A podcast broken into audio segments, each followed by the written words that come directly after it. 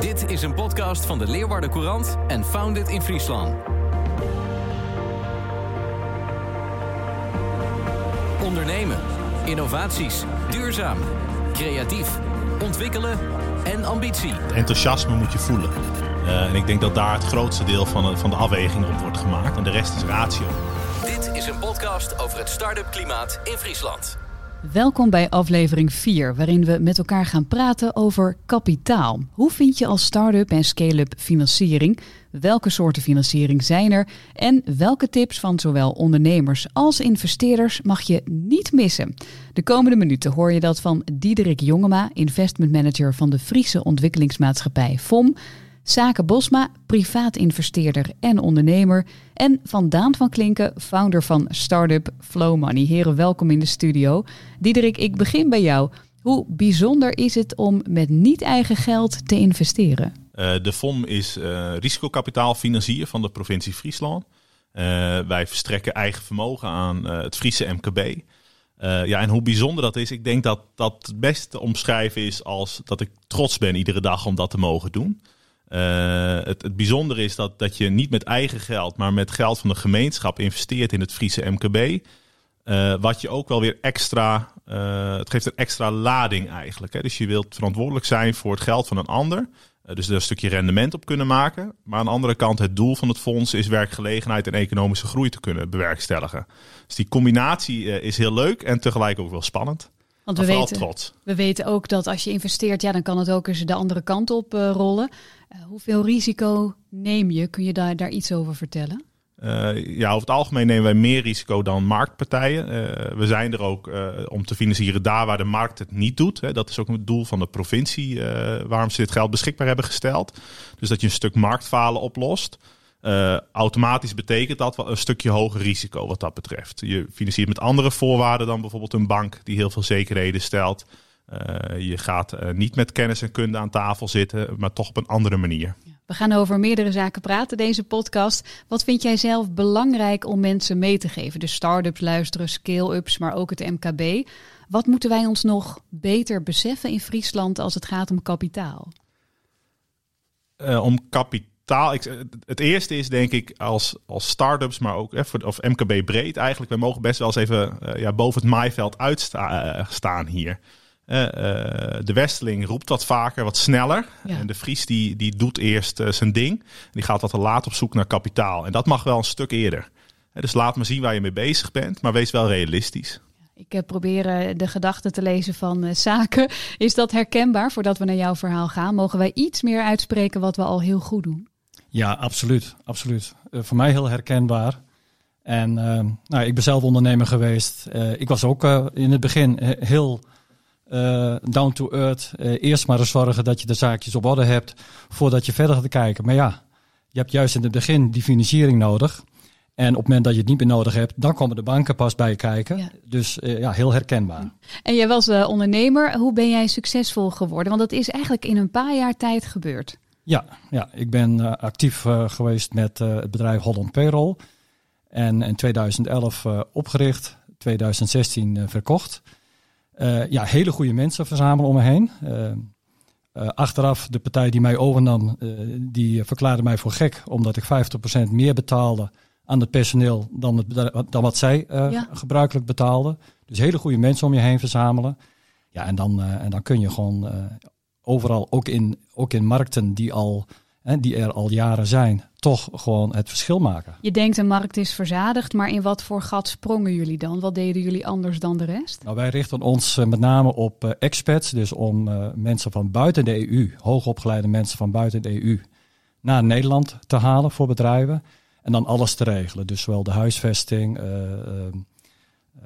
Uiteraard stonden ze bij ons op de loonlijst. Ja. Uh, de 30% regeling. Dus alles wat erbij komt te kijken hebben wij geregeld voor deze Garant mensen. staan geloof ik. Ja, ja. ja. Soms zelfs uh, voor hele gekke dingen. Als je mensen uit Filipijnen bijvoorbeeld naar Nederland haalt. Dan moet je ook garant staan dat als hun hier iets overkomt. Dat je ze ook reparat eh, repatrieert ja. Ja. terug naar, naar de Filipijnen.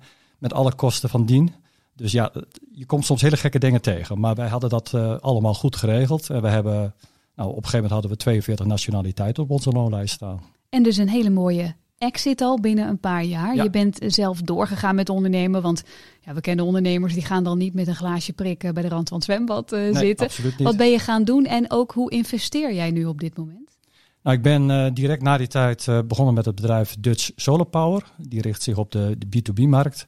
Dus wij eh, acquireren, ontwikkelen en financieren eh, projecten op het gebied van de solar. Ehm, en daarnaast ben ik inderdaad eh, gaan investeren, omdat ik niet ja, alles in één mandje wilde leggen. Dus je ziet vaak ondernemers die kiezen dan voor vastgoed of voor eh, aandelen. Nou, dat wilde ik niet. Maar met name omdat ik in mijn netwerk heel veel jonge ondernemers tegenkwam. En ik krijg er gewoon heel veel energie van. Eh, ik vind het heel inspirerend om met jonge ondernemers te werken. Ik ben ook mentor in het, in het EMS-programma hier in Friesland. En ja, ik vind het gewoon hartstikke leuk. En ik krijg er energie van en dan wil je ze helpen. Maar je, je merkt ook dat ze zelf vaak tegen grenzen aanlopen. Hè? Dat ze willen groeien, maar niet bij de traditionele geldverstrekkers eh, terecht kunnen. Nou, dan eh, spring ik in dat gat in combinatie met een stuk advies. Wat is een re- recente investering die je hebt gedaan? Ehm, ik heb recent nog, eh, of, ja, recent nog in een bedrijf geïnvesteerd die mensen met een afstand tot de arbeidsmarkt naar zich toe trekken, opleiden. Dus in plaats van dat we mensen uit Oost-Europa halen, kunnen we ook mensen hier in Nederland werven, selecteren, opleiden en te werk stellen. Maar dan moet je natuurlijk ook hele goede afspraken maken met branches of sectoren of bedrijven die ze willen afnemen op een langdurige basis. En dat hebben we net voor de corona-uitbraak hebben we dat gedaan. Dus het was wel heel spannend, want ja, vervolgens kwam de, eh, de corona. En dan is het wel even afwachten van hoe, eh, hoe pakt dit uit. En waar let jij dan op als investeerder? En wat is misschien niet altijd goed voor in het hoofd bij ondernemers? Nou, ik, ik kijk met name naar de ondernemer of de onderneemster zelf. Dus ik, ik moet, ik moet enthousiast eh, worden van een ondernemer of een onderneemster. De welbekende lichtjes in de ogen. Ja, Ja. ja. op het moment dat ik denk van yes, hier zou ik mee samen willen werken, dan weet ik in feite al dat het goed is. En uiteraard moet dan het businessplan ook kloppen. Uiteraard moet dan ook eh, mensen op financieel gebied, eh laten we zeggen, enige kennis in huis hebben. Maar eh, ik vind de, de man of vrouw het belangrijkste eh, die achter dat bedrijf staat. Diederik, herkenbaar. Ja, volledig. Kijk, dat, dat, dat enthousiasme moet je voelen. Eh, en ik denk dat daar het grootste deel van de, van de afweging op wordt gemaakt. Eh, het emotionele deel en de rest is ratio. Dat is meetbaar. Dat kun je zien hoe, hoe, hoe vertaalt een plan zich in de markt. Eh, hoeveel geld reken, hou je rekening mee? Eh, maar ook eh, ja, wat zijn je aannames met betrekking tot het product? Hoe ver ben je in ontwikkeling? Maar dat, dat is allemaal meetbaar. Maar die emotie is het allerbelangrijkste. Want die maakt ook, denk ik, dat je je product kunt verkopen of je diensten in de markt kunt zetten. En ook dat je de energie hebt om, om een bepaalde periode door te gaan. Hè? Want als start-up, maar ook als groeibedrijf, ja, het kan ook zwaar zijn voor een ondernemer. En die energie moet er wel blijven. Ik heb wel eens van iemand gehoord die dan ook als investeerder actief was en eh, dacht van ja, ga ik met iemand in zee? En hij zei het beste wat je kunt doen is gewoon een middag gaan zeilen met iemand. Want dan weet je wat je letterlijk en figuurlijk in de kuip hebt. Kun je daar iets bij voorstellen? Nou, ik vind het een hele goede suggestie, dus ik ga dat eh, even meenemen, dat zeilen. Maar eh, ja, ik denk wel dat dat een, een, een goede suggestie is. Maar Ziet vooral, iemand het werk, pakt iemand het op? Maar je wilt een soort stresstest doen. Kijk, bij mooi weer kan iedereen zeilen. maar als de wind wat aantrekt, ja, kun je dan ook nog de juiste dingen doen. En ik denk dat dat een stukje managementbeoordeling is. En dat is ook het allermoeilijkste natuurlijk. Daan, eh, jij luistert dit met eh, veel interesse. Ik weet niet hoe goed je kunt zeilen, maar je kunt in ieder geval heel goed ondernemen. Want Flow Your Money eh, heet jullie start-up. Waarom zou iedereen dat moeten gebruiken? En wat doet dat toch wel ouderwetse kistje voor jouw neus? Ja, goeie. Ja, ik zat wel na te denken net. Ik ben een echte importvries. Dus eh, zeilen met iemand, dat zou echt een Friese oplossing zijn. Ik, ik moet dat nog leren. Maar wat ik, waar ik wel goed in ben, is mijn, is mijn eigen onderneming. Dus Flow Your Money, dat is een, een app die bedoeld is voor iedereen met een bankrekening die aan het einde van de maand geen geld over heeft. Je zou denken dat zijn mensen in een schuldprobleem of met laag inkomens. Maar het gebeurt eigenlijk wel in alle lagen van de samenleving. Want iedereen gaat uiteindelijk zijn lifestyle aanpassen naar hoeveel je verdient. In principe geen probleem. Alleen eh, je komt er ook nergens mee. Dus je kan niet sparen voor je huis of je wereldreis of je vroeg pensioen. En wij helpen met Flow Your Money mensen daar wel mee. Om meer uit je eigen geld te halen. Nou, dat doen we inderdaad op een hele ouderwetse manier. Dus ik heb het blik meegenomen. Het is een, zo'n Brabantia geldblik die opa en oma gebruikte vroeger. Ja, klinkt die? Ja. en, eh, het is heel simpel. Als je geld verdient, als je geld ontvangt, moet je dat in al die verschillende gleufjes van dat blik verdelen. Nou, eentje staat op vakantie, diverse verzekering. Sommige oude versies er nog kolen op. En je geeft het ook uit uit die potjes. En dat werkt supergoed, want je hebt meteen overzicht van hoeveel geld heb ik. Ga ik te hard, ga ik niet te hard? Hoe zit ik? Uh, nou, we werken niet meer met muntjes in Nederland. Sommige mensen wel, maar de meeste mensen met digitaal geld. Dus wij hebben dit doorvertaald naar de 21ste eeuw met een app. Dus met de Flow Your Money app koppel je al je bankrekeningen aan de app en stel je in wat er moet gebeuren als je geld binnenkomt. Hoe moet dat verdeeld worden over verschillende rekeningen? Diederik, stel je voor uh, uh, dat Flow Your Money bij jullie zou komen. Wat is dan de eerste vraag? Ik gok op, wat is het verdienmodel of niet? Uh, ja, nou is dat bij, bij, bij dergelijke IT-platformen wel heel moeilijk. Hè? Want het gaat niet alleen maar wat is het verdienmodel. Daar, daar komen ook hele andere krachten bij vrij tegenwoordig. Uh, maar eens, dat zou wel een belangrijke vraag zijn. Ja, ja nou vertel. Ja, ons verdienmodel is uh, heel transparant. En dat vinden we ook belangrijk in deze markt. Dus deze markt heet de fintech-markt, de financiële sector. Ja, er gaat heel veel data in om. En wij hebben besloten van wij gaan een product maken die heel duidelijk laat zien van het is een app waar je voor betaalt. Het is wel een freemium verdienmodel, dus het is gewoon een gratis app voor iedereen. En er zit een betaald abonnement bij. En zo, uh, dat is de basis van ja. ons verdienmodel. En als we dan kijken naar de lichtjes uh, in de ogenzaken, word jij hier uh, begeisterd door? Nou, die wereld is mij nog wat onbekend. Dus hier zou ik eerst zelf veel meer van willen weten. Ja. En ik zou me inderdaad met name toch wel willen weten van... Maar uh, draaien jullie al zwarte cijfers of verwachten jullie al binnenkort zwarte cijfers te draaien? Want dat is bijvoorbeeld voor mij een hele belangrijk uh, aspect. We gaan zo ook horen hoe jullie zoektocht naar geld is verlopen. Um, allereerst eventjes nog de, de setting. Met hoeveel mensen werken jullie? Waar zijn jullie gevestigd? Je bent importvries. Wat was de reden überhaupt om ook hier aan de slag te gaan?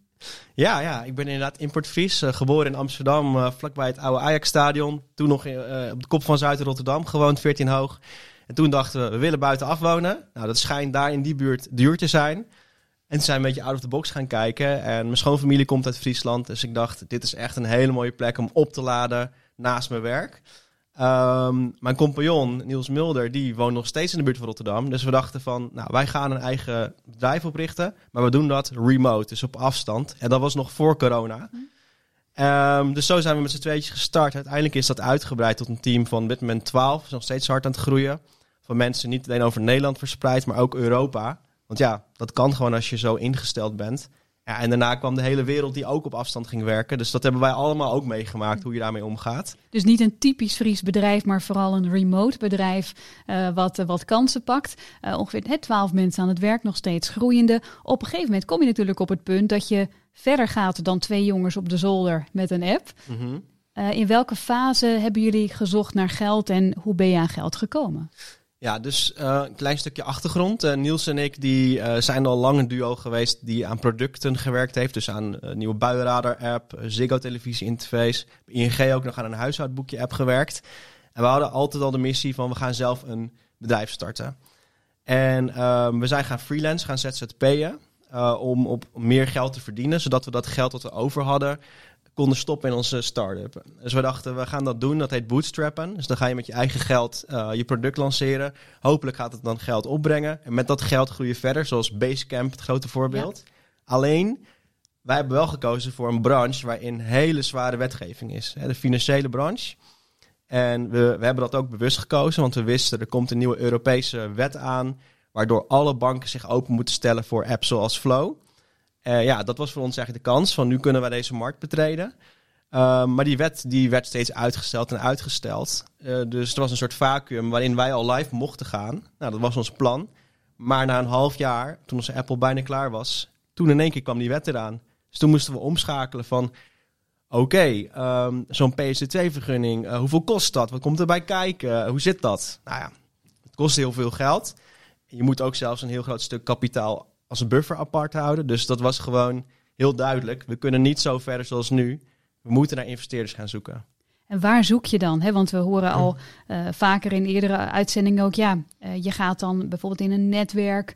In Amsterdam gebeurt er altijd uh, al veel. Je hebt hier je contacten, misschien in het noorden. Maar je hebt een balboekje nodig met namen en organisaties die daarmee aan de slag willen. Hoe zag jouw balboekje eruit? Ja, in het begin heel dichtbij zoeken. Dus het was voor ons ook even zoeken. We, hadden nog nooit iets met investeerders, investeringen gedaan. We komen echt vanuit de inhoud. Dus we begonnen eerst met die noodzaak. We hadden zo'n licentie, zo'n vergunning nodig. En we gingen gewoon rond eh, shoppen bij bedrijven, bij partijen die die licenties voor banken en zo aanvragen. Vragen hoeveel kost het? En de derde vraag, eh, eh, doen jullie ook in investeren? Nou, sommigen niet, maar eentje deed dat wel. En dat was Enigma Consulting. Ja, dus dat was al eentje die wilde investeren, maar ons ook aan die licentie wilde helpen. Dus meteen al een oplossing voor dat probleem. Maar je zegt eigenlijk in de sector zelf, mensen die snappen, die, die onze Ja. taal begrijpen, daar gingen wij op zoek. Even een uitstapje naar beide heren. Eh Diederik, zie jij dat vaak dat, dat start-ups eerst in de eigen taal en sector gaan zoeken? Eh, Ja, en, en ook heel erg belangrijk, denk ik. Want daarmee kun je ook gelijk een goede eh, meting doen of hè, een bepaling doen van wat heb je nou eigenlijk nodig. Eh, ehm, ja, allemaal voor een tientje op de eerste rij willen zitten in een plan. eh, Dat probeert iedereen, maar dat, dat lukt niet. Hè? Dus, dus hiermee heb je een goed uitgangspunt. Ja, als je dan ook een partij hebt die betrokken is, eh, eh, financieel, maar ook in de ontwikkeling of het aanvragen, zoals bij Flow. ja, dan geeft je dat een, een stukje voorsprong, om het zo maar te zeggen. Dus ja, dat is in, in de directe omgeving begin is heel belangrijk. Ja, tegelijk, je moet ook niet te lang doorgaan met je eigen geld. Hè. Dat, dat, wat ik eerder ook al zei, af en toe moet je even boven het maaiveld uit om ook eh, eerder geld aan te trekken. Want als je, als je op nul staat, ja, dan staat je bedrijf stil. En als je net, net een beetje aan het kruipen bent en je valt stil, is het heel moeilijk om weer op gang te kunnen komen daarna. Is het voor start-ups, hè, want jullie zijn in de eigen omgeving gaan zoeken, maar is het voor start-ups eh, overzichtelijk genoeg waar je kunt aankloppen? Dus heeft iedereen dat boekje goed op orde? Eh, nee. En, en, maar gelukkig zijn er wel een hoop initiatieven in de markt hè, eh, eh, die daarbij kunnen helpen. Eh, dat proberen wij natuurlijk ook als iemand bij ons aanklopt. En, en wij kunnen niet die match zijn. Dan probeer je ook een bedrijf verder te helpen. Maar ook hier in Friesland heb je bijvoorbeeld in business die daar, die daar een handje bij kan helpen. We hebben Flink voor start-ups, die de, voor innovatieve start-ups, die daar wat bij kan doen. Dus eh, ja, er is genoeg. Alleen je moet wel even op zoek. Ja, zaken, wij zijn in Friesland eh, stevig vernetwerkt. Hè. We, het, is een, het is een Lietse verraad op zijn Fries eh, gezegd. Maar kennen wij elkaar ook genoeg als het gaat om die financiering? Nou, ik denk het nog niet. Ik denk dat er nog steeds veel meer rugbaarheid aan, aan moet worden gegeven. Hè, toen ik, eh, nou, laat me zeggen, een pot met geld had wat ik juist wilde investeren, ben ik ook op zoek gegaan. Nou, toen kwam ik bij de Rabobank, klopte ik aan. Eh, kom ik via de Rabobank met Money Meets IDs. Vond ik op zich een heel goed initiatief. Maar er zijn natuurlijk veel meer van dat soort eh, initiatieven. Eh, maar ik moest er eerst in het begin echt naar zoeken. Ja. En eh, dat geeft al aan dat dat dus nog niet een vanzelfsprekend iets is. Nee, en Daan eh, knikt al, want jullie moesten ook echt zoeken. Ja, als ik nu had, ge- of als ik toen had geweten wat ik nu wist, dan had ik al een veel beter startpunt gehad. Maar wij zijn uiteindelijk ook meer gaan uitwaaien, waaieren. Zijn we ook via via toevallig de Flink tegengekomen, die al genoemd werd. En dat is ook weer zo'n netwerkorganisatie die je weer in contact kan brengen met andere investeerders. Hebben jullie ook bij de Volma aangeklopt trouwens? Ja, ja, ja, ja. En hoe ging dat? Nou, heel leuk. Ehm, eh, we, wij zijn onder, onder andere door de NOM, de NOM investeert in ons, hè, en, eh, en de FOM. En we hebben gekeken naar een 1-2'tje. Maar voor de FOM was ook heel belangrijk hoe eh, ja, dat een onderneming echt Fries is. En je zei het in het begin al, nu is het heel normaal hè, dat, je, dat Ja. mensen op afstand werken en allemaal. Maar toen, ja, dat is heel moeilijk voor te stellen. Toen was het nog een beetje van, eh, oh, huh? Het is een Fries bedrijf en ik draag het ook echt uit van, hey, het kan in Friesland. Dat is eigenlijk de slogan van Almere, waar ik ook gewoond heb. Maar het kan in Friesland. Je kan gewoon hier wonen en je kan gewoon aan de meest innovatieve start-up eh, die normaal in Silicon Valley zou zitten of Amsterdam, kan je gewoon vanuit Friesland werken. Ja, maar ik durf te wedden dat Diederik eh, heeft gedacht, ja, het moet ook weer terugvloeien in die Friese mierskip met banen. Nou ja, dat, Ja. Dat, dat is het precies. Hè. We hebben Ja. drie, drie belangrijke doelstellingen. Dat is werkgelegenheid, economische groei en eh, rendement. Hè, die, die dan toch op de derde plek komt. Eh, en die eerste twee zijn dan, zijn dan wat moeilijker te, eh, vast te pinnen hè, bij een organisatie als Flow. He- Helder volgens mij. En ik, Ja. je staat er ook met een grote glimlach bij. Dus volgens mij ook voor jou helder hoe dat dan is gegaan. Over die zoektocht en hoe je dan ook dat verhaal brengt. En we komen op het onderwerp pitchen. Ik kan me voorstellen als je het in de eigen sector doet, dat dat al wat makkelijker gaat. Maar wel, wat heb jij geleerd over pitchen? Ja, ook wel de tip die in het begin genoemd werd van als Nederlander en helemaal ook als Fries, dan ben je gewoon heel bescheiden en je wil gewoon iets presenteren wat je ook eh, morgen kan maken. En zo, dat is ook gewoon mijn beroep en de achtergrond, hoe ik altijd gewerkt heb. Maar als je zo gaat pitchen, ja, dan, dan iedereen snapt wel dat je de komende maanden een plan hebt en dat je aan dingen gaat werken. Maar je moet wel een soort ambitie neer gaan zetten die groot is, waar, waar perspectief in is. Ehm, ja, en ongeveer een plan hebben om erheen te gaan. En dat was voor ons echt een leer, ja, een, leercurve die heel lastig was in het begin. Groter denken. Groter denken. Zaken? Ja, absoluut. He- helemaal eens. Uh, nou, ik heb, heb ik volgens mij ook al gezegd, ik vind het vooral belangrijk dat de, de inspiratie eruit bast. Uh, laat me zeggen, een ondernemer moet er echt 200% voor willen gaan en dat wil je gewoon voelen. Ik heb uh, regelmatig van die presentaties meegemaakt bij Money Meets IDs. Ja. En nou, bij, uh, bij sommigen uh, had ik dat, maar ook bij heel veel niet. Dus uh, er is nog best wel een weg te gaan voor sommige ondernemers. Heb je een paar praktische tips? Want ik kan me voorstellen, net als bij iedere presentatie, we hebben altijd te veel slides. We moeten altijd haasten, ja. de, de, eerste indruk. Wat, wat voor praktische aanbevelingen heb je?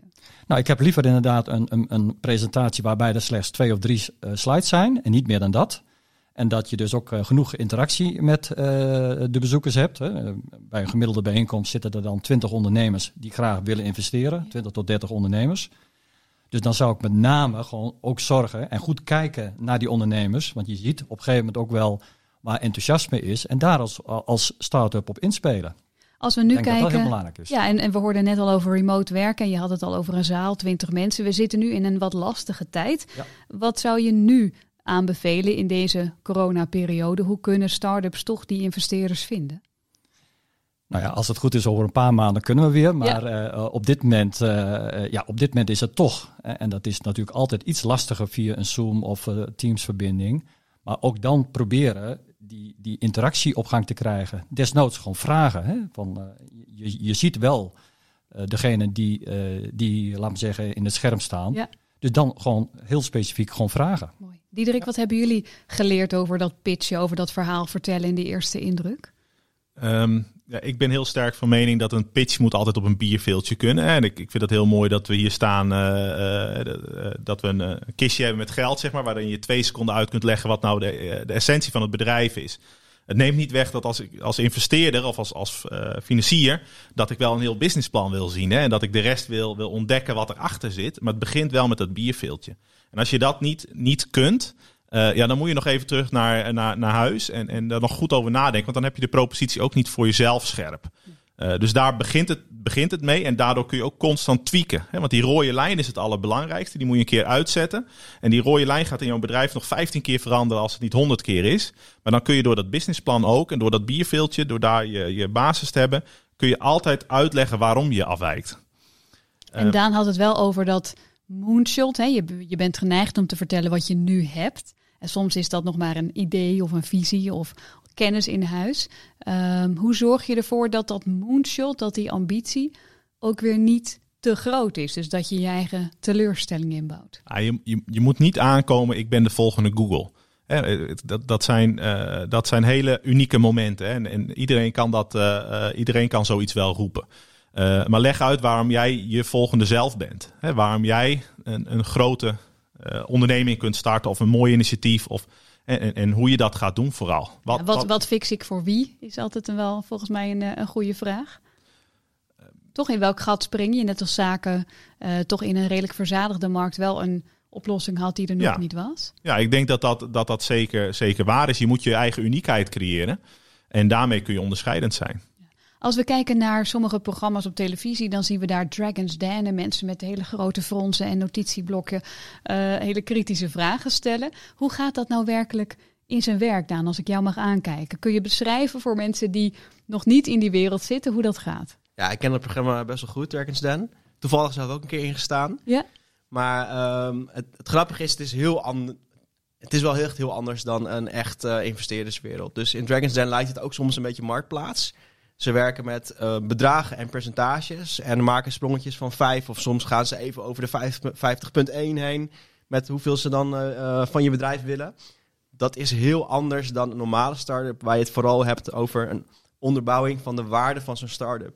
Dus in het begin is het natuurlijk altijd moeilijk. Van, het heeft hele grote potentie, maar het is er nog niet. Dus hoeveel is het waard? Nou, als je het te weinig waard maakt, dan snij je jezelf later in de vingers. Dan heb je te veel verkocht. Daar vinden andere investeerders weer wat van. Te veel, ja, dat is ook niet goed. Maar je kijkt echt wel met elkaar naar van, nou, hoe doen, hoeveel zijn andere bedrijven, vergelijkbare bedrijven waard. Dus die waardering van de bedrijven. Maar die komt helemaal niet bij Dragons Den aan bod. Nee. Um, ja, en verder, ja, je zoekt ook echt investeerders die eigenlijk bij wijze van spreken in je team komen te zitten. Dus je zoekt echt naar investeerders die jou mee kunnen helpen. Je hebt zelf als ondernemer vaak wel bepaalde gaten waar je dan niet goed in bent. Nou, daar kun je mensen in je team voor gaan zetten, maar je kan ook met investeerders gaan werken die dan weer heel commercieel bijvoorbeeld zijn, of heel goed in HR of cultuur. Uh, en bij Dragons Den, ja. Dan, ja is dat iets, iets wat zwart weer zaken? Welke rol vul jij in als investeerder? Um, ik kan me ook voorstellen dat het afhangt van de fase waarin een ja, bedrijf ja. verkeert. Ik, ik zoek het wel vaak in een combinatie. Dus het moet een business zijn die ik zelf sowieso snap, die ik ook zelf erg leuk vind zodat ik een combinatie kan maken, zowel een, een financiering kan doen als ook een ondersteuning, advisering of ondersteuning. En wat voor afspraken maak je over die impact? Hè? Want we horen wel vaker dat start-ups zich een beetje verslikken in sommige investeerders. Van ja, die gaat wel degelijk op de stoel zitten of net het uh, meer dan 50% uh, daar aandeel in nemen. Hoe doe jij dat? Nou, ik heb uh, tot nu toe heel vaak ben ik gestart met alleen maar een lening, achtergestelde lening verstrekken. Om eerst eens te kijken van hoe gaat dat? Een lening voor een relatief korte termijn, 1 tot 2 jaar. Mhm. Om gewoon elkaar beter te leren kennen. En als dat gewoon heel goed gaat en je ziet een bedrijf of een organisatie groeien, om dan de stap te maken om een investering te doen.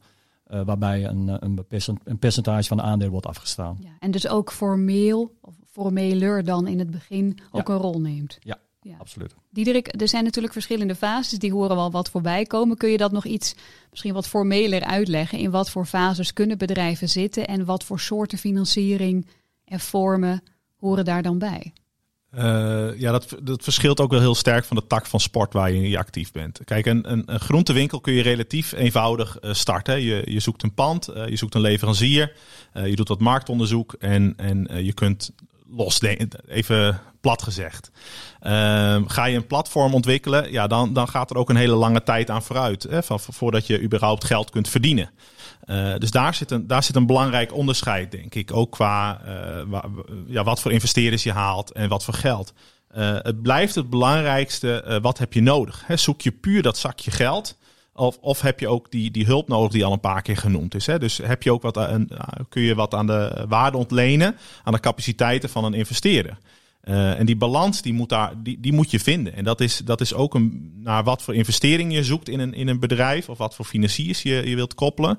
Uh, dat is voor jezelf het, het, gevoel krijgen wat past bij mij en wat, past, wat heb ik nodig als bedrijf. Hebben die start-ups dat altijd helder voor de bril? Goh, wat zal mijn Absoluut niet. Nee, nee. daar ben je al heel makkelijk. Ja. Nee, en, en, en waardering speelt daar altijd de grondslag. Hè? Want iedereen ziet dat een, uh, een bedrijf voor 10 miljoen is weggegaan. Hè? De succesverhalen, iedereen kent dat. Uh, maar goed, daar moet eerst nog wel wat voor gebeuren. En een discussie over waardering is altijd moeilijk, want je gaat. Uh, ja, waardering is, is heel subjectief. Hè? Je, kunt het, je kunt het op nul zetten, je kunt het op, uh, op, uh, en op 100 miljoen zetten. Uh, met een paar klikjes van de knop, van de muis. Maar moet je daar dan ook een adviseur bij zetten? Want ik kan me voorstellen, als je een iets wat gehaaide investeerder treft, die dan zegt: Nou, ik zou het niet al te hoog waarderen, want het moet zich allemaal maar bewijzen.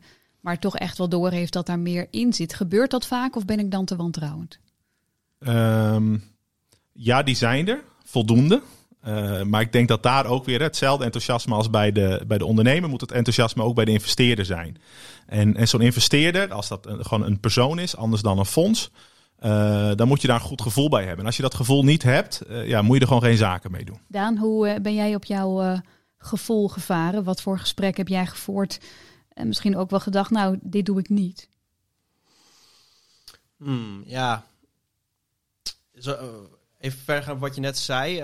Um, het is inderdaad zo dat heel veel, heel veel start-ups die kijken naar... Uh, ik heb gewoon geld nodig. Maar, en die denken ook dat het de enige vraag is. Van, ik vraag jou iets en ik mag blij zijn als die, als die investeerder ja. dat teruggeeft. Dat is geen handige attitude. Nee, nee, want eigenlijk zou je ook heel makkelijk kunnen vragen van... wat ga jij voor ons doen? Je kan de rollen heel makkelijk omkeren. En die, die investeerders vertellen van... Hey, wij hebben dit nodig, wat kan jij voor ons doen? En dan zul je zien dat ze zichzelf gaan verkopen aan je. Dus dat is één ding wat, wat wel belangrijk is. En ik ben even vergeten wat. Uh... Nou ja, heb je dan dus ook wel gesprekken gevoerd waarbij dan op zich die, die zak met geld wel op tafel werd gelegd, maar jij toch dacht: nee, die klik is er niet? Ja, ja het grootste voorbeeld is op televisie te zien bij Dragon's Den. Ja. Maar um, ja, het is zeker. Want het, het is gewoon super belangrijk dat je iemand hebt die ook ziet waar het heen kan gaan. Want startups is echt een vak apart. En in Nederland zijn we nog niet zo ver als natuurlijk in Silicon Valley of zo. Elke start-up is super klein begonnen. En in het begin is er altijd een visie. En ja, als investeerder is dat wel moeilijk. Maar um, ja, bijvoorbeeld de Revolut of Airbnb of Uber, die zijn allemaal ergens begonnen. En als je dan in het begin al te kleinschalig denkt, van als je het bijvoorbeeld bij wijze van spreken met een, met een groentewinkel vergelijkt, Ja, groentewinkel is duidelijk, die heeft bepaalde omzet, bepaalde klanten. Kun je heel makkelijk een berekeningetje mee gaan doen. Maar bij zo'n start-up, als je dat al te vroeg gaat doen, als je het op dezelfde manier gaat vergelijken met van, ja, er is nog niks. Ja, er is nog di- er is een idee. Of er is een app gemaakt. Wat is het nou eigenlijk waard? Er zijn nog geen klanten.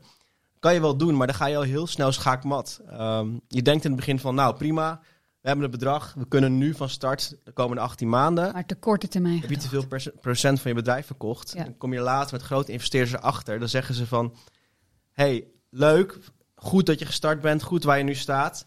maar je bent zelf helemaal geen eigenaar meer van het bedrijf. Je bent eigenlijk net een werknemer. Hmm. Dus die, die eerste investeerders, die zijn de eigenaar. Wij willen liever praten met mensen die zelf aan het roer staan. Vind je het dan een goed idee, wat Zaak ook zegt, begin eerst met zo'n achtergestelde lening, maak die afhankelijkheid minder groot en kijk dan ook na twee jaar weer verder? Ja, het is wel een hele handige manier om te starten. Dus jij zei, Diederik zei het in het begin ook van... ga niet te laat geld ophalen, ga het eerder doen. En wat je in het begin heel erg hebt, is die discussie rondom waarderingen. Het is gewoon super moeilijk. Alleen als je echt investeerders vindt die echt in die branche zitten, die dat zien, nou dan heb je geluk. Maar je wil ook niet dat eh, die zoektocht te lang duurt en dat je dus te laat geld ophaalt. Dus zo'n achtergestelde lening of convertible note is een hele handige. Dan stel je die discussie uit. Eh, die investeerder krijgt wel een, een incentive, een soort korting eh, ehm, ja, om vroeg mee te doen. Dus die, die heeft dan een voordeel ten opzichte van de latere investeerders. Wij zijn ook zo begonnen met een convertible note. Je, je kan hem met een advocaat maken en het is ook heel makkelijk snel getekend en je kan gewoon meteen door. Dus qua snelheid is het top. Alleen dan nog steeds, er zijn wel punten waar je over moet onderhandelen. Dus eh, extreem hoge kortingen, die moet je dan ook niet accepteren. Nee. Wij zijn uiteindelijk wel geswitcht naar een aandelenronde voor de eerste, voor de eerste Ja. ronde, toch? Maar dan had je toch wel die eerste stap in ieder geval even kunnen zetten. Heb je ook iets meer basis en vertrouwen en kennis en kunde over je eigen bedrijf en de waarde daarvan. Ja, het kan wel. Maar aan de andere kant, ik hou ook niet van investeerders die nog met één been durven in te stappen en eerst een soort van proefperiode of kat uit de boom kijken. Ik denk wel van als je meedoet, dan moet je ook die visie hebben. We willen ook dat jij die drive hebt. Dus gewoon meedoen en dan gaan we. Want anders blijf je steeds met ja, moeten bewijzen voor je gevoel. Je wil gewoon, eh, gewoon gaan. Zaken, wat, wat denk jij bij dit verhaal? Nou, eh, wel herkenbaar. Ehm, nou ja, met name de discussies over waardering, of dat nou in het begin is of na een jaar of twee jaar. Ehm, ik eh, kies er altijd voor om eh, bij alle investeringen de adviseur die mij ook heeft begeleid bij de verkoop van mijn bedrijf, om die in te schakelen. Een, een zeer ervaren man die dus ook over, eh, op, op, op dit terrein breed kan meedenken. En inderdaad, dit soort constructies kun je dan bedenken. Eh, en uiteraard wil ik een zo hoog mogelijke korting. Eh, Dus dat. eh, Ja, ja. en, en jij Zei er heel vriendelijk. Anders, Ja, mooi. en jij zult er ongetwijfeld anders over denken. Maar ja, dat is ook een spel wat je, wat je speelt. En als, je er, hè, als het doel maar is dat je er samen uitkomt. En eh, nou, tot nu toe zijn we er bijna altijd nog wel uitgekomen. Ja. Tot Of, nu of je haakt af. Hè. Dat, dat ja, kan ook. bijna uitgekomen. Waar liep dat toch niet goed en wat heb je daarvan geleerd? Nou, ehm, dan met name wat ik al in het begin al eens een keer zei. eh, als, als je een man of vrouw voor je hebt waar je wel enthousiast voor bent, maar waarvan je niet 100% overtuigd bent van gaat hij er echt 200% voor. En je loopt dan vervolgens ook nog tegen bijvoorbeeld dit soort waarderingsvraagstukken aan. Ja, dan kan het een reden zijn om, om te zeggen, nou nu haak ik gewoon af. Ja. Prima, ik doe het even niet. Als het nog gaat over, hè, we hebben het veel over dat gevoel gehad. Nou, hoe heb je die, die gesprekken met elkaar? Tot welke eh komma, zeg maar, moet die start-up zich voorbereiden? Moet je al eh, financieel je hele onderbouwing hebben? Of is dat meer dat je dat on the go met elkaar ontwikkelt? Nou, ik vind het wel belangrijk dat er inderdaad iemand eh, op een, in een hele korte periode, in een minuut of twee minuten, kan uitleggen wat de business inhoudt. Hè, wat, wat jij ook eh, net aangaf, Diederik. Je moet dat gewoon, eh, je moet dat op, inderdaad op een bierveldje kunnen vertellen. Ehm, dat vind ik belangrijk. Maar neem ik mijn eigen financieel adviseur ook mee onder de arm? Of doen wij dat gesprek één op één? Nou, dat laatste zou ik in eerste instantie, eh, dat, dat is niet een, eh, een noodzaak voor mij.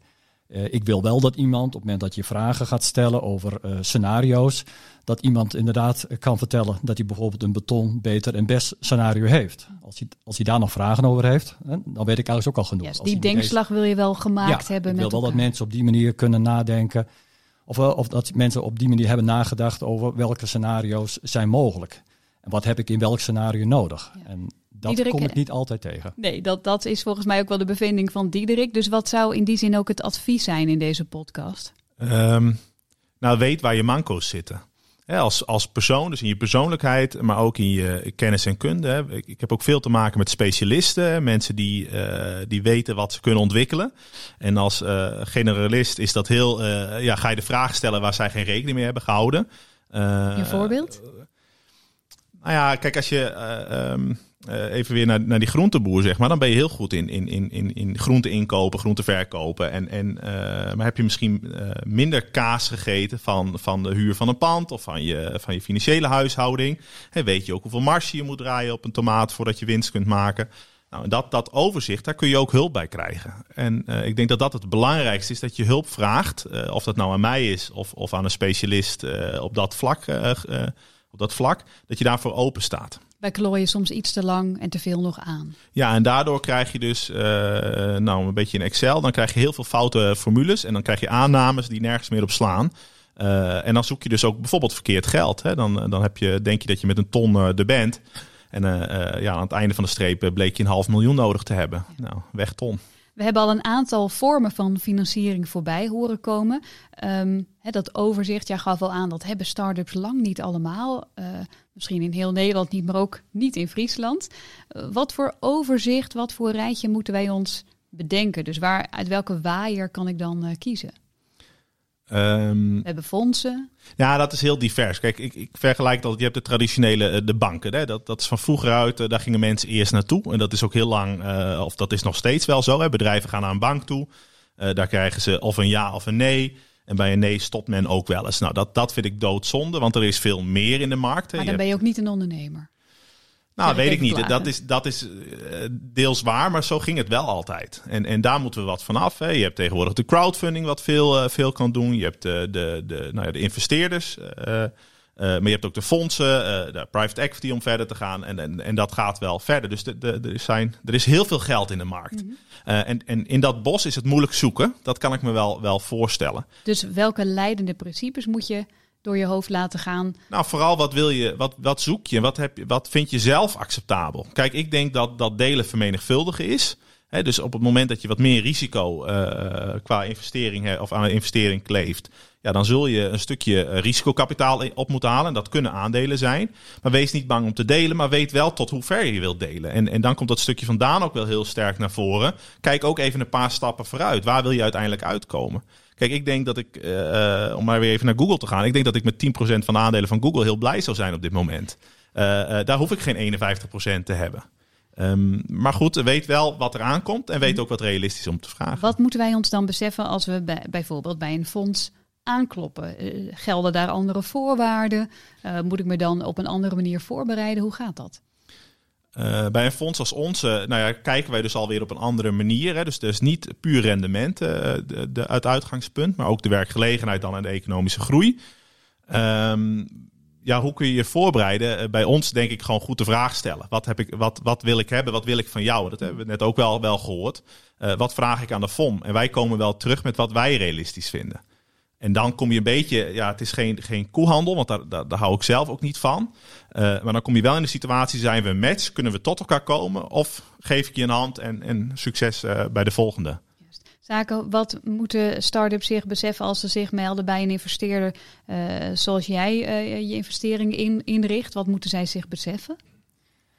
Um, nou ja, ze, ze, moeten zich beseffen dat ze inderdaad geld van anderen uh, krijgen. En die, uh, die verwachten ook dat daar een rendement op gedraaid wordt. En uh, ja, dat is in ieder geval, vind ik zelf al, al een hele belangrijke. Um, maar zie je daar te weinig besef van? Nou, je komt ze nog wel eens tegen hoor. Dat, dat, dat mensen echt denken van nou, ik heb geld nodig. En, Subsidie. En, ja, ja. en, ik, en ik geef mezelf een, een prima management fee en ik ga verder. Nee, uh, Ze beschouwen het als hun eigen zakelijke rekening iets te veel. Misschien ja, nog wel persoonlijke ja. rekening. Ja. Je komt ze Diederik, tegen en uh, dat vind ik eigenlijk best wel uh, heel apart, om het maar even zo te zeggen. Diederik heeft een voorbeeld in zijn hoofd volgens mij. Nou ja, ik, ik, vind, het, ik vind dat bij ons als provinciaal fonds uh, kom ik het al vaak tegen. Hè, dat mensen zeggen, nou jullie verstrekken subsidie en uh, kom, hey, ik, ik, heb een plan, dus kom maar. En, en soms ook nog met een hele slechte onderbouwing of een hele beperkte onderbouwing. Uh, maar wel directeur, bestuurderfunctie of iets. Uh, ja, ja, maar ik vind dat bij een investeerder vind ik dat, dat ernstiger nog. He, dat, dat je toch het geld bij een ander probeert op te halen en niet het besef hebt dat, dat, dat daar ook hard voor gewerkt is. Ja. Ik heb nog wat aanvulling op de type investeerders waar je het net eh, Mhm. over had. Ehm, we zien echt per fase waarin je als start-up zit, heb je ander soort investeerders nodig. Dat is natuurlijk logisch, maar je begint eh, wat je vaak de seed fase noemt, dus eh, het zaadje planten. En dan ga je nog niet met supergrote VC's of venture capital partijen aan de slag. Die, die willen eerst zien dat er gewoon een machine gebouwd is Juist. waar meer geld in gestopt kan worden, zodat je echt kan schalen. Dus dan werk je met, ja, kan je met fondsen werken of angels, zoals je dat noemt. Dus eigenlijk investeerders, bijvoorbeeld die zelf bedrijf hebben gehad, Zaken is een angel. zoals, zaken. Ja. En heb je ook weer verschillen in. Dus je hebt grotere angels. Dus wij hebben bijvoorbeeld ook een, een oud C-level van Adyen achter ons. Ja, die doet ook gewoon echt voor een behoorlijk bedrag mee. Die brengt ook een heleboel strategie met zich mee. Adyen is een grote naam in de fintech en die wordt altijd genoemd als het voorbeeld uit Nederland. Nederlandse unicorn. Ja. Ja. En eh, je hebt ook veel kleinere angels die bijvoorbeeld net een, een kleinere zaak verkocht hebben. En die nou een beetje te kijken van vastgoed of, eh, of start-ups. Of vind ik wel leuk, interesse. Maar je moet ook wel uitkijken, want er zitten ook angels tussen die niet echt investeerders zijn, maar die eigenlijk stiekem ondernemers zijn. Die willen graag op de ondernemersstoel zitten. En Eh. met jou meevaren en, en daar de baas eh, worden. Ja of, ja, of in het bestuur komen. En dat komt dan vaak best wel op een laat moment er, eruit. Heb je dat zelf meegemaakt ook? hebben we zelf ook wel meegemaakt. Dat En hoe kun je dat nou destilleren? Want je hebt een fijn gesprek, de koffie is goed, ach wat is, gaat het allemaal crescendo. Waar, wat voor vraag stel jij dan als start-up om daarachter te komen? Ja, zijn- je komt er best wel achter in de gesprekken eigenlijk. Wat voor soort investeerder het is. Is het een investeerder die met jou naar die stip op de horizon gaat kijken? Van waar gaan we met elkaar heen? Eh, hoe ziet dat eruit? Hoe, hoe gaan we dat nu doen? Hoe kan ik jou het beste helpen? Of merk je dat het bijna een soort van jobinterview is, maar dan andersom. Dat die Ja. persoon allemaal vragen zit te stellen van hoe is het om... Hoe hebben jullie dit gedaan? Hoe hebben jullie dat gedaan? Veel te veel inzoomen. En dan, als je daar te veel van hebt van die investeerders, dan kan je bijna niet meer gewoon ja, rendement opleveren voor de investeerders. Omdat je gewoon de hele tijd met allemaal verschillende werknemers en bazen. zit Je wijkt dan te veel af van waarvoor je gestart bent. Juist. Hè? Ik bedoel, je bent tenslotte als start-up. eh, eh, heb je een plan gehad waar je mee uit, wil, uit wilt rollen. En dat was niet het plan van diegene. Nee. Zaken is dat herkenbaar? Moet je jezelf ook, moet je ook wel eens even op je handen zitten? Ja, absoluut. absoluut. Ehm, maar ik heb eh, inderdaad geleerd in de afgelopen jaren om dat onderscheid te maken. Dus eh, eh, ik heb bijvoorbeeld geïnvesteerd in, in eh, meerdere bedrijven op gebied van HR, tijdelijk werk, detachering. En eh, nou, dan bemoei ik me absoluut wel met de strategie, omdat, dat, eh, omdat ik daar ook 25 jaar of nog langer zelfs ervaring in heb. En dat is dan ook wel vaak wel welkom, ook van, van de andere kant wel. Dus dan heb je daar een gezamenlijk belang bij. Juist, maar de agenda is dan zeer helder. Dan En is dat- hij van tevoren helder. Ja. En ik heb ook geleerd om nu van tevoren helder te maken, ik investeer alleen. En ik kom vier keer per jaar eh, eh, eh, kom, ik, kom ik langs om samen met jou gewoon de resultaten door te nemen. Samen met eventueel andere investeerders. Maar dat is het. Dus ik heb nu heel duidelijk dat onderscheid gemaakt. En dat vind ik eigenlijk ook wel prettig. Want eh, dat zo- zorgt ook voor rust aan mijn kant. Anders dan heb jij inderdaad vijf, zes bedrijven waar je aan Ja. verbonden bent. Klopt. Misschien iets te veel van het goede. Ja. Ja, Dus op de handen zitten is dan wel belangrijk. Dan wel weten hoe zit iemand in de wedstrijd, welke agenda heeft Ja. hij of zij met mijn eh, start-up. Ehm, als we dan kijken naar de fase waarin jullie nu zitten en de financiering daarbij, wat, wat kun je daarover delen? Ja, dus wij zijn die seed fase nu een beetje voorbij aan het gaan. Wij zijn wel een beetje een unieke start-up categorie. Dus wij hebben dus echt hele zware vergunningen nodig. Dat doe je ongeveer een jaar over. Dus een normale start-up. Dat is Ja. ook, dat is, dan kom je thuis bij je partner. Eh, tenminste, de- ik heb begrepen dat je die hebt. partner, hè? ja. Eh, dan kom je thuis, hoe was je dag? En dan ben je bezig met dat kruimeltje van die hele grote vergunning. Ja, ja, ja, dit is echt bizar. Het is net een soort van eh, zwangerschap eh, dat je daarheen moet met het bedrijf. Je moet je hele bedrijf inrichten. Alleen het is wel gek, want als je met, met algemene investeerders praat, eh, die Ja. denken van oké, je hebt dat bedrag opgehaald. Chop, chop. je hebt een jaar gehad, of anderhalf jaar. Nou, eh de app is live en wat is je groei nu? Ja. Maar je hebt dan net eigenlijk die vergunning binnen en je kan net live. Ja, en dan zit je in een, op een heel ander punt. Je zit een beetje tussen visie en, en cijfers in. Hm. En eh, wij zitten daar nu net aan het staartje van. En dan ga je straks naar de grotere investeerders kijken, naar de VC's. Dan voel je al eerst, dat is wel een tip, ga eerst met die VC's in gesprek en kom erachter waar moet je bedrijf aan voldoen voordat zij willen investeren. Ja, daar even ook- over die visies. Hè. Dat is voor jou gesneden koeken, Ja. die termen. Maar eh, wat voor wonderenwereld eh, is dat? Ja, dat zijn echt de grote clubs. Dus je hebt in Amerika natuurlijk een heleboel zitten. In Nederland nou, niet zoveel, maar in, in Europa best wel wat. In Engeland, in de UK. Dat zijn gewoon echt de hele grote investeringsclubs. En als je daarmee in zee gaat, die doen alleen maar in eh, bedrijven investeren die zo tien keer, honderd keer, duizend keer kunnen groeien. En die stellen ook heel hoge eisen aan, aan, aan jou als bedrijf. Het is echt niet meer eh, je leuke Nederlandse onderneming dan. Je bent dan echt gewoon... eh, het kan zelfs zijn dat ze jou als CEO op een andere... Dat een andere CEO op, op die plek gezet wordt. Daar moet je een beetje aan denken. Maar je hebt ze wel nodig, want het gaat dan echt om de veel grotere bedragen. En ze kunnen je ook helpen. Dus ze hebben ook allemaal tools en netwerken om jou weer te helpen. Hoe vind jij dan, hè, want we- er luisteren nu natuurlijk ook start-ups die in die fase komen. Hoe weet jij dan met welke VC je gaat praten? Haal je informatie ook bij andere start-ups die dat hebben gedaan en dat je, dat je met de juiste mensen om tafel belandt? Ja, ja, ja. dus we, we, hebben het over lijst. Die lijst en wij hebben nu zelf die lijst kunnen bouwen. Je begint bij je eigen angels, bij je eigen investeerders. Van nou, wat zijn goede partijen? En je, gaat met adviseurs praten. Je krijgt ook een heleboel inbound. Dus een heleboel visies die op jou afkomen. Dus vandaag net, vlak voordat ik in de auto naar eh Snake reed, eh, net een call opgehangen met ook weer een, eh, een internationale visie. En ja, dan ga je gesprekken voeren. En net zoals met angels heb je weer te maken met visies die in het onderwerp zitten. En dan kijk je vooral van wat voor eh, portfolio hebben jullie, waar investeren jullie voor in. En probeer je ook contact op te nemen met die eh, Juist. start-ups. Van hoe is het om met die visie te werken? Dat. Dus je, je, je vooronderzoek moet zeer gedegen zijn. Ja. En dan kun je ook ontspannen aan die tafel zitten en gelijk aan elkaar Ja. eh, onderhandelen. Eh, zaken over die VC's, is dat een, een, een wereld die voor jou wat verder weg staat? Of he- heb je daar ook ervaring mee? Nou, er staat wel wat verder voor me weg. Dat is ook de reden dat ik altijd die, die eh, adviseur meeneem. Ja. Omdat dat iemand is die, ja, al, al, al, die zit al bijna 40 jaar in de, in de, in de M&A-wereld. Dus die, die heeft veel meer kennis en die, die kan veel meer dat soort vragen ook stellen eh, waarvan, ik, waarvan ik ook nog dagelijks kan leren. Dus eh, ik kies wel heel bewust ervoor om altijd zo'n adviseur mee te nemen. Wat heb je geleerd van die adviseur? Ja, daar heb ik heel veel van geleerd. Heel veel geleerd. Geleerd om geduld te hebben soms. Dus gewoon afwachten. Dus als je iets neerlegt. Ik ben dan wel van eh, iemand van gelijk doorpakken. Ja, hoe komt het? Eh, maar eh, soms moet je inderdaad een week of twee weken gewoon even rust hebben om, om dingen even te laten bezinken. Dus dat heb ik met name, eh, dat is misschien wel een van de belangrijkste lessen. Ik ben zelf soms nog wel eens wat ongeduldig van aard. En dat is dan iemand die ervoor zorgt dat er ook rust eh, is. Herkenbaar? Ehm, nou, kijk, als je voor het eerst met iemand koffie gaat drinken om te horen wat, wat er op dat bierveeltje staat, dan krijg je dat enthousiasme mee. En eh, ik denk dat daar een belangrijk onderscheid ligt tussen eh, eh, een investeerder als zaken en, en, en wij als fonds met gemeenschapsgeld. Eh, ja, ik zou soms ook wel gelijk op de knop willen drukken, zoals op tv, van nou, ik draai mijn stoel om en ik, ik ga mee. Maar ja, goed, je wilt ook een ge- gedegen onderzoek doen. Ehm, dus ja, dat, dat is wel een belangrijk verschil waar, waar ik de gemeenschap moet uitleggen en een investeringscommissie en een raad van commissarissen.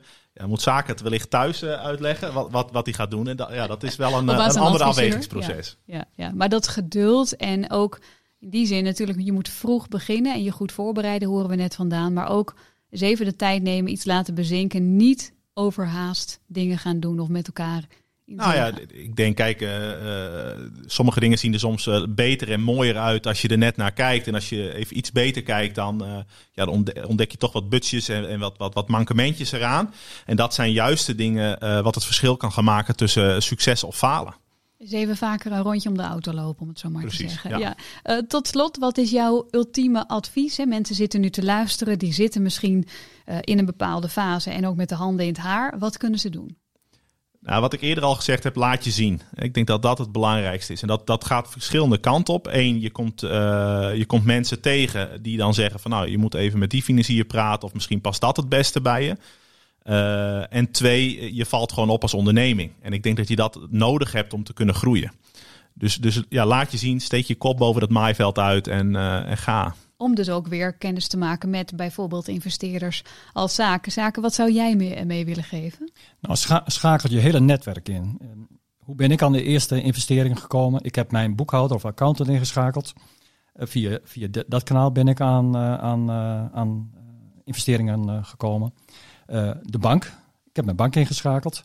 Want ik weet gewoon dat de bank heel vaak nee zegt. Dus op het moment dat je nee zegt, maar je denkt wel van hé, hey, dit is iets voor mij als ondernemer. Dus ik heb ook tips gekregen daarvan. Dus daar heb ik ook eh, diverse gesprekken eh, door kunnen voeren. Dus schakel gewoon je netwerk in. Je accountant of je boekhouder, je bank ehm, en je mede-ondernemers. Eh, want uiteindelijk kom je dan in ieder geval een heel stap verder. Twee weet meer dan één. Juist. Absoluut. Tot slot, jouw advies. Ja, nou ten eerste, het werd al genoemd, maar begin vroeg. Dus niet op het moment dat je het echt nodig hebt. En al helemaal niet als het geld bijna op is. Want dat kan elke investeerder ruiken. En dan zit je in een beetje een verkeerde eh, situatie. Want dan wordt, je, ja, wordt tegen jou onderhandeld op die manier. En ook mik niet te laag, maar mik super hoog. En niet alleen qua uh, je plannen, ambities, et cetera. Maar ook naar de investeerders en adviseurs uh, wie je zoekt. Dus je denkt in het begin van, nou ja, Elon Musk, die zal dat nooit... Ja, Elon Musk is misschien wel een extreem voorbeeld. Maar je zult je verbazen hoe high-profile investeerders toch interesse kunnen hebben. Dus ga niet te bescheiden zijn. En, en, ga met die mensen gewoon gesprekken aan ook. Van wat is de meest relevante investeerder als ik een top 3 maak voor mijn branche? Nou, die, die en die. Ja, ga er gewoon op af. En wie weet uh, lukt het al meteen. Goed. En daarna kun je het naar nummer 2 of 3 uh, door. Een belangrijke vraag nog, hoe bevalt het als importvries? Wat, wat heb je als voordelen hier in deze regio? Nou, ik vind die Juste baarlijk. Kijk, ik, toch een mooi vrieswoord. ja, ik, en je ziet het nu ook wel, grappig. De gemeente waar ik woon, op land, dat is dan de, de, gemeente waar het afgelopen kwartaal de huisprijzen het snelst gestegen zijn. Ik zie het ook in mijn straat al. Ik woon buiten een, een gehuchtje. Ik zie daar mensen uit Haarlem, mensen allemaal naar heen trekken. Ja, dat, dat heb, ervaar ik al zes jaar. Het is gewoon super om wel via glasvezel gewoon uh, op de hele wereld te zijn. En ook gewoon met een goede microfoon met elkaar kunnen praten. En tegelijkertijd, uh, smiddags doe je of aan het einde van de dag een laptop dicht. ga je op de zitmaier, even lekker podcast luisteren of genieten van de natuur. Dan laat je automatisch op. Versus dat je gewoon in een appartement. Uh, Kijk, zit je toch weer iets meer ontspannen straks bij die VC aan tafel? Ja. Dankjewel Daan en ook Diederik en Zaken voor het delen van jullie ervaringen en inzichten. Aflevering 5 zal gaan over Friese start-ups met internationaal succes. Ik wens je een fijne werkdag. Dit is een podcast over het start-up klimaat in Friesland.